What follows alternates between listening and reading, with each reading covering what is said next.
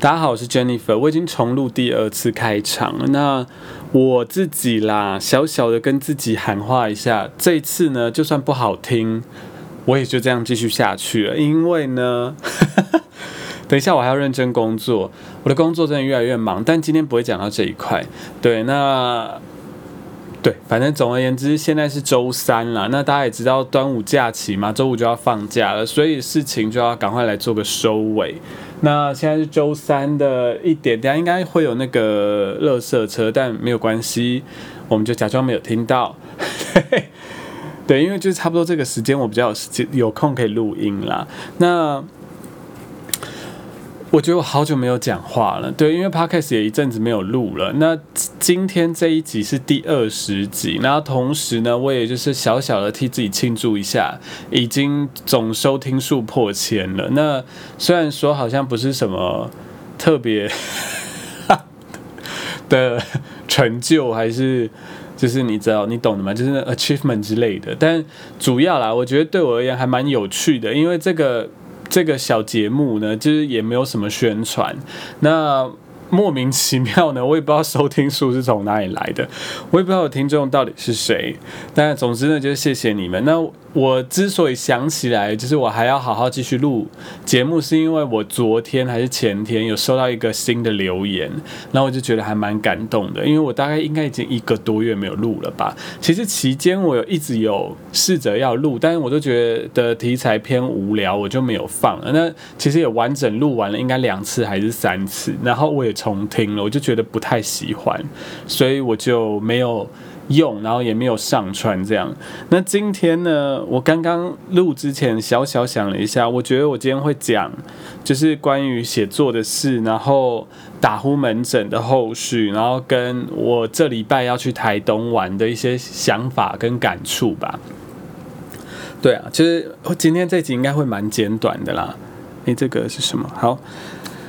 嗯，首先呢，关于写作，我我觉得，因为上半年快要结束了，那今年的刚开始应该是十二月的时候吧。我之前节目应该也也有讲，就是我给自己立了一个目标，就是上半年要完成一个散文跟一篇短篇小说。那剩最后三十天啦，其实短篇小说写完，但还没有誊稿。对，誊稿我觉得差不多一个月是需要的。对，因为我我誊稿的时候就会开始再重写。我不太确定六月底可不可以完成，但是呢，总之啊，至少草稿的部分，那个散文已经定稿了，然后短篇小说剩剩下誊稿的部分，我个人觉得还蛮。有点开心啦，因为我我觉得就是边工作，然后再加上工作越来越忙的情况下，还可以写完，我觉得算是时间控制还算得当，而且并没有影响到我原本的生活太多。就是哎，该出去玩的我有出去，然后呃，跟男友相处时间也不有缩短，但没有缩短到太多。对，所以对我而言，算是还算有拿捏到一些比例。对，但嗯，我觉得一样，我觉得手杖在其中扮演很大的角色。然后呃，设立好目标，那个目标要非常简单，然后容易执行。然后最重要的是，你为什么要设这目标吧？对我觉得这重点，这最大的重点是这样，就是如果你真的很想做一件事情，那个目标又可行的情况下，你才会做得完。对，那。我觉得通常以往我设目标就会设的比较高一点，然后其实我没有那么想做那件事情，所以即便这个目标没有达成，我觉得现在太多人在讲目标管理，然后，嗯，很着重在这个目标有没有达成，就达成率这一块。但其实我觉得应该要更跳脱出来一点，看是当你没有达成的时候，你要问自己这个目标真的是你想要做的事情吗？因为我觉得其实我们现在这个时代啊。我个人的感觉啦，我不是什么世代观察专家，但我觉得我们现在生活的这个环境是属于资讯非常容易获取，而且如果你跟我一样，就是收入也都 OK，就是没有特别很生活很困难的话，其实你要获取知识的这些管道都不会太贵，图图书馆或者是你想要去书店买书。其实都不算是真的顶贵的。然后甚至你听 podcast 或者你听看 YouTube，你都可以学到蛮多的，或开放课程，就是那个什么 MOCA 嘛，我不确定缩写是不是这样。其实蛮多免费的资源。那当然，如果你要去念研究所，或者是说你想要就是嗯有一些。在职进修的课程，那当然就很贵啦。可是如果你们要走那么知识化的话，你想要比较灵活、比较碎片式的知识的获取，其实现在便宜的获取方式蛮多的。对，那然后再加上我们现在资讯很多，其实夹杂一些行销啊，或者是呃 KOL 的这个趋势，也会造成我们很容易可以吸收到很多。资讯啊，不一定是知识，对，很多的资讯，对，所以我们现在就是生活在这样的，我我忘记我原本是要讲什么了，对，I forgot，反正就是我们生活在这样的一个时代，但我真的忘记我要讲什么。好，总之呢，回回回过头来。哦，对对，我想起来就是在讲目标啦。对，所以呢，我我觉得就是其实很多事情你想要去做，你可以拿到相对应的资源啦。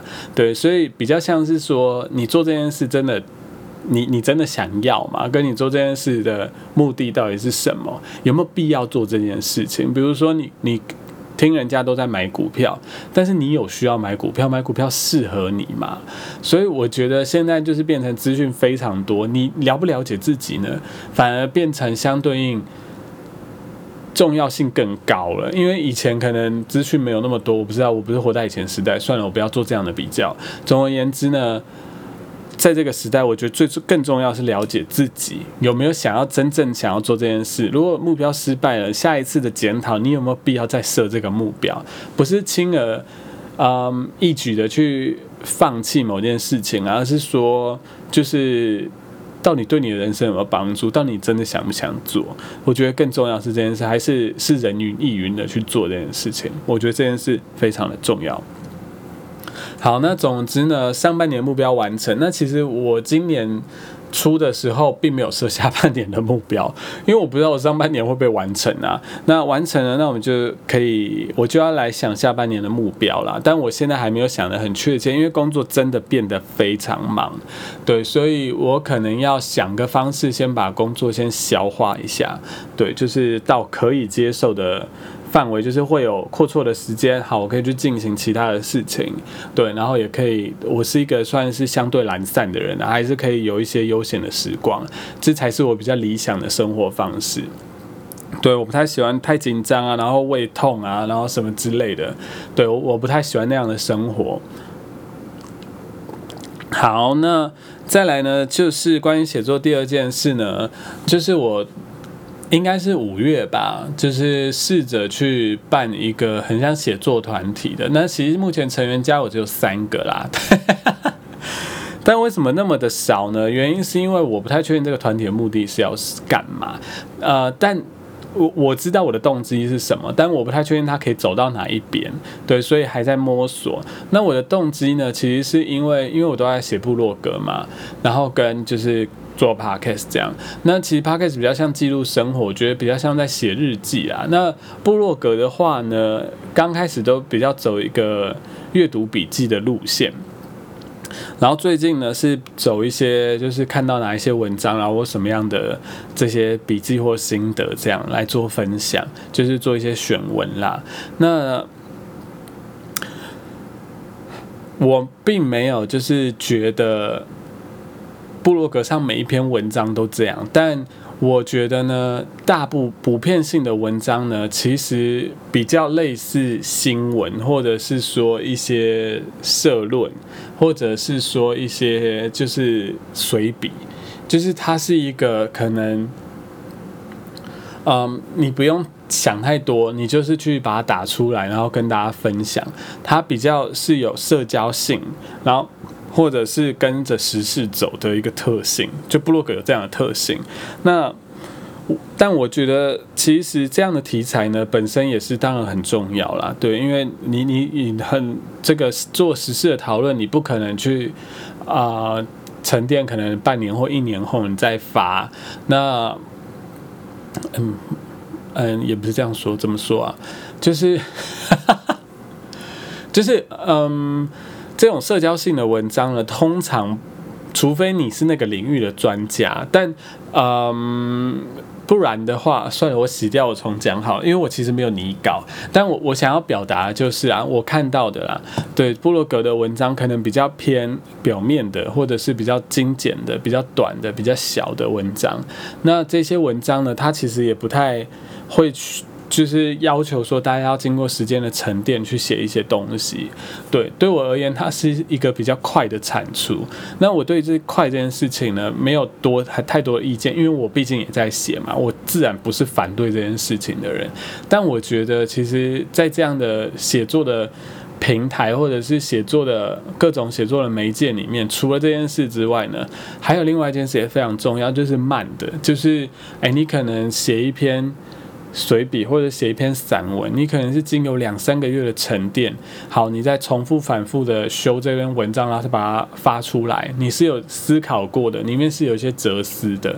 对我，我觉得这样的一些有一些可能人生观或者对事物的一些看法，这样这类型的文章或者小说或者是诗也是非常重要。其实，其实不管哪一种文类啦，嗯，真的好非常。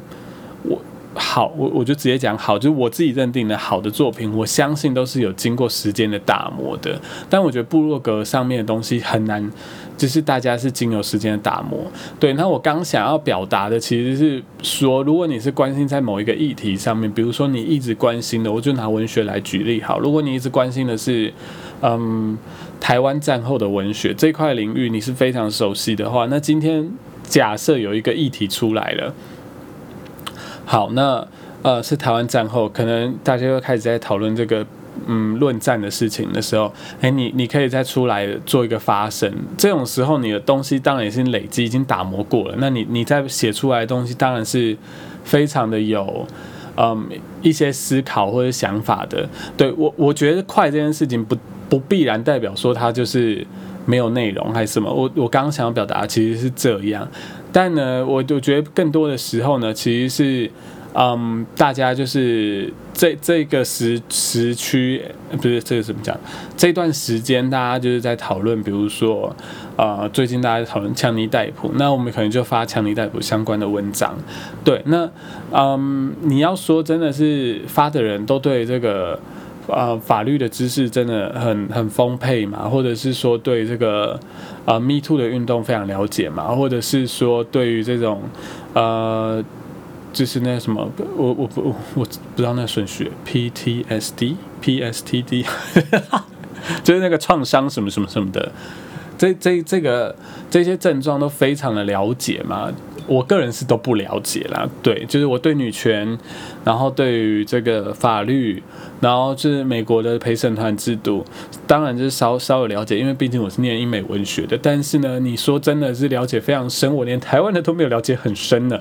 对，对，所以对我而言，就是要讨论这种事情，我我个人也会讨论，但是就变成，嗯，我觉得。我不要多讲好了，对，因为我今天重点不是要骂人，但大家应该都知道，就是我想要说什么。对。我我是觉得不要都只有这样的文章了，对，那所以我才有希望，就说，哎，那今天就是大家有一个环境是大家都可以慢下来，然后去生出自己想要写的作品。那这作品到底好不好，其实不重要。其实我我甚至最近都觉得说，文学到底对于你的人生有什么太大的帮助？我们真的是不要去问这件事情，应该是说你的人生想什么过，然后呢，你想要写作你就写，你想要读文学你就读，你不想就不要。对我觉得最重点，人还是对自己负责。你的人生呢，就是想要过得很像卡夫卡，或者是说，嗯，一些 可能比较这个经济比较没有那么的。好状况没有那么好的状况下，但你可以很专注自己的写作。我觉得这个根本没什么，就是你选择了，然后环境就是这样。那如果你要改善环境，你就去改善。对，就是当然这环境自然是有问题的，我们可以想一些方法去改善它，但就是要有人去行动啦。就是你的人生，你想要做什么事情，像。比如说写台湾新闻学史的陈方明，他自己本身是一个，就是不是就是我不太确定，我不太懂诗，但是他本身是个诗人，整个避掉那个评价的部分。好，那他本身是个诗人呢，嗯。但他还是花了非常多的时间写新台湾新闻学史，对，那这个他写的这个时间就自然会排挤掉他的创作的时间，这就是他个人的选择。对他可以变成其实非常厉害的诗人，或许，对他可能会变成，嗯，我也不知道，对诗不是很懂，对，大家懂我意思啊？可能余光中第二之类，因为他毕竟师承余光中嘛，对。嗯，对，我想表达就是这件事情，就最后呢，也不要太管大家的评价或什么之类，就是你自己想要把人生用在什么地方，跟你自己人生想要走到什么样子。对我，我就觉得文学其实没有那么重要。对，那甚至说，当然了，我还是很不太喜欢，就是大家拿着文学的名义啊，就有些作家拿文学名义，然后写一些就是很烂的东西，但。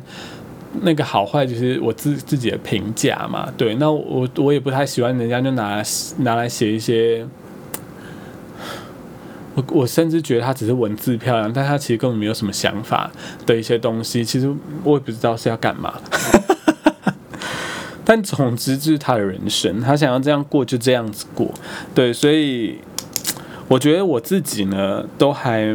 蛮有困难的啦，就是有时候我真的会想说啊，我现在已经三十二岁了，那我的人生好像也没有什么成就。我确实有时候会有这样的想法，就是已经已经过了三十了，但是好像也是一事无成或什么的。这种想法时不时还是会突然冒出来，我自己会啦，但并不会困扰我太久，因为本身呢，我就是一个。呃，注意力很浅薄的人，我很容易就会想想东想西，然后就忘了。对，那这当然是一方面了。那另一方另一方面，我觉得说，哎，其实我现在人生过得也算是 OK，就是我我当然就是也没有办法，就是可能天天住喜来登之类，但是偶尔去住一下，或者是偶尔要出个国，嗯，也 OK。虽然现在是租房子，但嗯，想要买房子的话，哎，牙一咬也也可能 OK，这样就是可以慢慢存钱，然后就是就是可以负担得起房贷，有工作能力这样，我就觉得哎，现在 OK 了，就是这个不是说我很不喜欢现在的生活状态，其实我觉得其实就够了啦。我觉得可能我小时候就是有这样的倾向，我其实也没有想要真的想要干嘛，对。其实我小时候最喜欢的电影就是《艾米丽的异想世界》，我他就算是我小时候的偶像之一。我甚至因为《艾米丽的异想世界》呢，就是踏入文具，就是这叫什么文具的坑。因为那时候艾米丽的异想世界，他手上拿的那个笔记本就是 Moleskine 嘛，我不知道法文是不是这样念，但呢，我那时候就是热爱这本。笔记本虽然它非常的重，而且我后来也就是拒绝使用它，因为它真的太重了。因为个人的肩膀就没有很好，对，就是大致上是这样了。对，好，那下一个我要聊的主题呢是打呼这件事情。打呼的后续是怎么了？就是呃，我之前去看完医生嘛，然后后来呢，我喝喝个咖啡啊。后来呢？反正我就是后来医生跟我讲说检查结果，我忘记我们讲过了。对，因为中间时间那个过太久。反正总之呢，我没有过敏啦。如果讲过，大家就再听一次。我是没有过敏，但是呢，可能会有敏感的症状。对，很明显的这种敏感的症状，所以我其实定义上不太算是过敏儿。然后呢，我的这个鼻窦啊等等之类的也没有太太严重的问题。我的鼻窦是有积鼻涕。那个就是那鼻涕吧，对，挤鼻涕没有错。哎，我好像突然好像擤鼻涕了。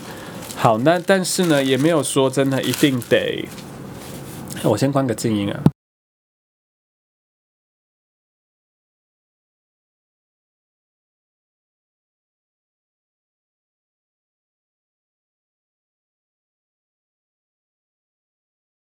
但也没有说就是一定得要开刀或什么的，就可以开啦，但是效果也不一定大啦。对，因为还是有可能会复发，运动会比较有用。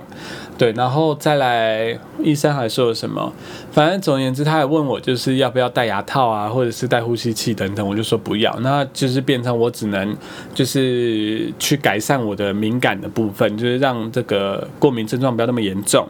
然后呢，多运动，就每天的走。呃，我自己给自己设的目标是一万五千步啦。诶，是一万五吗？还是一万三？我忘记了。对。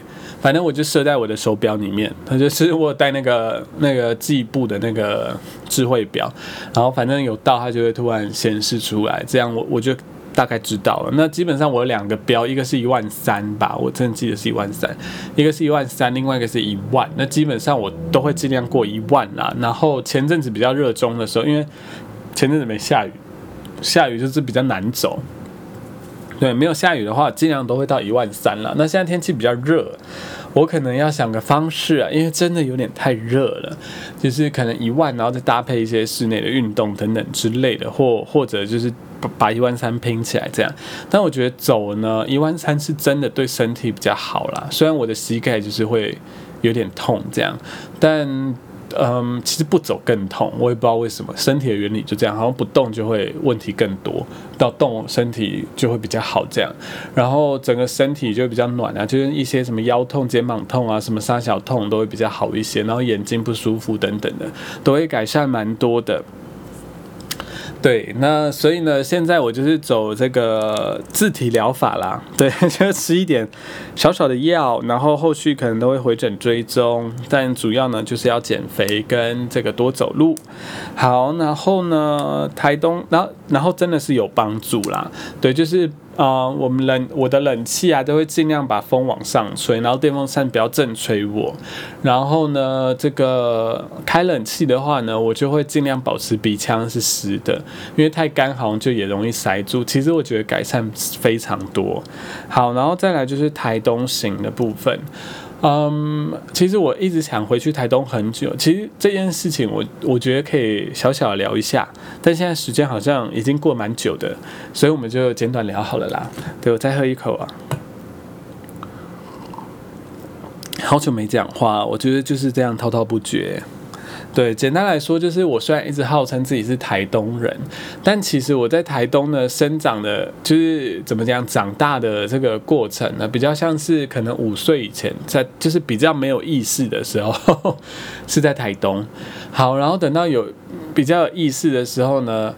我们应该已经搬到高雄了，对，就是国小一年级的时候，其实小一、小二我是在高雄念的，这个我好像有分享过，不知道在第几集的时候。然后后来呢，小二、小三呢，小二、小三、小四好像是在桃园念的，然后五六年级才搬来台北。那这个国小这整个历程呢，就是一直在搬家，但是我们每个暑假一定会回台东，所以。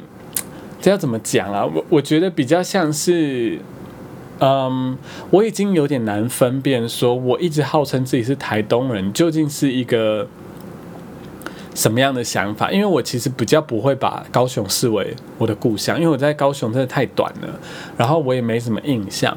桃园我就是在那边三年嘛，然后我的印象呢也不多。因为那时候生活真的很单纯，就是我妈就是在外面工作，所以家里也没人。然后我爸在监狱，所以家里很多时候都是我跟我弟。那周末的时候呢，我妈就会带我们去吃吃吃到饱，这样，对，就是会出去玩，对，所以好像比较像是。这样的一个形式，然后还有去教会。对，小时候我们蛮常去教会。我觉得我妈可能就是也受不了，就是要带两个男生，然后可能就是教会，因为毕竟会帮忙带小孩，就是她可以比较放松一点。所以我觉得我那时候人生比较像是朋友也不少，然后也会都去朋友家打电动，然后成绩也不差，就是然后就是带弟弟啊等等之类，就是就是也。我有一个比较明确的印象是，有时候暑假的时候、寒假的时候会去外婆家，对，所以就是外婆帮忙带，对。然后那时候我跟我妈有一次有一次大吵架，然后我就会去想要走路去我外婆家，然后被警察发现，就是有儿童在那边游荡。我我的印对我的印象就只有这一个，对，然后其他时候我大概都是一个算蛮乖的小孩，因为也也不得不啦，因为家里就是比较少时间有大人，然后等到在台北的时候，哼，就就一直到现在啊，所以嗯，我不太，我觉得自己。为什么不太会把自己归类成台北人？我后来想了一下原因，主要是我觉得有两点啦。第一点就是在台北呢，其实你说你是台东人是一件小时候说你是台东人是一件蛮酷的事情。然后那一阵子又很流行原住民，所以我我觉得我那时候小时候呢，应该是就是成这种这个。很快啊，对，很趋势，对，就会想要就是说自己是台东人，或自己有原住民的血统，因为那时候阿妹嘛，然后原住民文化就是越来越越越是显学这样子，对。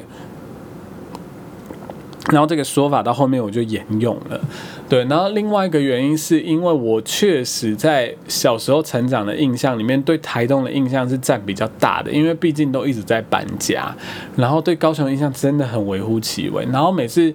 嗯，应该是说在就学的时候，大家也就知道，就是当学生有时候也是蛮无聊的，蛮痛苦的。但是回台东，你就是享受。回台东，你是坐在那边，然后看小说，然后就是中午餐、晚餐、早餐都有人准备好，然后你就吃完的时候，跟家整个大家族去散步，然后散完步以后又回去继续看小说，然后又可以开冷气，然后可以放很大声的音乐，所以你知道每天就是。爽玩，然后就是看卡通，就是就就这样子过，所以你的印象就会非常的深刻。但你要说我真的生生就是成长在台东嘛，我真的也不知道台东有什么吃的，因为你知道都是舅妈跟外公煮的，然后或者我妈妈就是也一起去下厨这样，我真的觉得舅妈蛮可怜的。但总而言之，就是 you know。我有时候说自己是台东人是蛮嘴软的，对，就是尤其长大这个意识比较明确之后。好，那总而言之，我就是想要回去啦，然后大概看一下小时候常看的那些，因为自从外公过世之后，应该是在我高中的时候过世吧，啊，我就没有就是回去了。对，因为然后后来再加上那个台东的家，就是政府有给补助，说可以整修，然后就大整修，然后整修了就就是比较新式那种，但你的印象就会停留在旧式。我我其实不太确定自己这个想法了，但我自己觉得啦，回想起来可能是对我而言就是旧旧的，然后很不一样，很新奇，然后去那边就是爽。对，但不是生活在那边的人，所以就是我舅妈他们就是，后来我舅妈舅舅跟我舅妈就离婚了，但我舅妈他们，呃，跟那叫什么舅妈的小孩表弟嘛，就是他们决定翻修，可能也是生活会比较好啊，就是觉得比较舒服等等之类的。I don't know，我觉得我现在是没有资格去评断这件事情的，因为我不是生活在那边的人。但总而言之呢，就是想回去看一看了。对，嗯。我我也不知道为什么，然后今天呢，我就去图书馆大概翻了一下，就是台东的一些文史资料吧。对，然后刚好我因为我家就住在台湾图书馆旁边，所以那边有蛮多那种口述史的资料，所以还蛮有趣的。我就是大概翻了一下而已啦，但呃，确确实哦，就是有篇章，因为通常讲到花东，大家就可能想原住民这样子，但其实我外公呢，他是荣民，就是他是。战后就是四川那样过来的，但我其实对那那一切的印象都非常的不是很确定，因为都是妈妈讲啊，可能家人讲啊等等之类的。外公他自己隐约有讲过，我有一点印象，但是我也不是听得懂他太不不是听得太懂他到底在讲什么，因为他四川口音真的很重。对，嗯，就是这样。好，那反正我就是想回去大概看一下啦，是有点寻根之旅吧。对，然后再加上我其实一直蛮想写关于家族的，我应该原本是想要写小说啦，但是我后来觉得为了比较去想要寻找自己的记忆吧，我可能会选择。比较散文的写法，但是如果用这个文体的界定，应该是小说，因为里面会有蛮多虚构的成分，因为我不太不太不太确定会怎么写啦，但是我就是蛮想写的，所以我就想说也回去看一下，然后再收集一些口述的资料，然后下半年可能就可能可以考虑以这个作为一个题材吧，就是去写这样。原本是想写翁脑的，但我觉得我的这个。历史资料的收集能力呢，好像不太允许我去做一些架空式的写作。对我可能还需要多一些能力啦。对，尤其我对那个时代真的是打没，然后我的日文也打没，所以没有办法。好，今天的就差不多这样，我就聊一下。那我等我台东回来再跟大家分享啊。对，台东是一个蛮无聊的地方啦。然后其实以前我们也不太会有什么乡下的那种束缚啦，因为我后来今天去翻口述资料，就是有那种四川同乡会啊什么，我不太确定我外公那里有没有在同乡会啊，但是他就有自己的一些其他农民朋友，对啊，那嗯就是这样，我我我觉得就是他的农民朋友呢，因为我外公。生我妈妈的时候已经很老了，所以呢，等到我们出生的时候，他已经就是非常的老，就是他九十几岁才去世，大家就可以想象他到底多老。然后呢，这样讲我没有不礼貌的意思，我就是认真想要讲，他真的就是活活了很久，然后可以看到这一切的变化，然后。嗯，等到他，因为他真的就是活得够久，然后等到他，我们就是渐渐已经有意识的时候，他的朋友们差不多都去世了，等于说他就是一个人在台东，不知道要干什么，然后后来身体也不是很好，对，然后也没有很差啦，他最后真的比较身体比较差的时候，都已经搬来台北了，对，就是就大概是这样，哎，我也是觉得。也是很辛苦喽，对，就是我们我们其实没有像那个其他大家通常会讲乡下的时候，就是会有一些什么什么叔叔伯伯那些压力啊，其实我们家就是没有，就是是算一个也算大一点的蛮大的家族，但是。一直都没有说真的彼此给彼此太多的压力，所以这方面也算是蛮庆幸的。就是我在台东其实也一方面也是没有生生长在那边，所以我不太就是回去台东的时候，大家当然小小朋友之间还是会有一些小比较，但是我们家的比较心就是非常的淡薄，就是青菜啦，对，大概就是这样。好了。今天差不多这样，我讲的也够了。今天这一集也非常长了，所以呢，大家等我台东回来再跟大家分享吧。See you next time.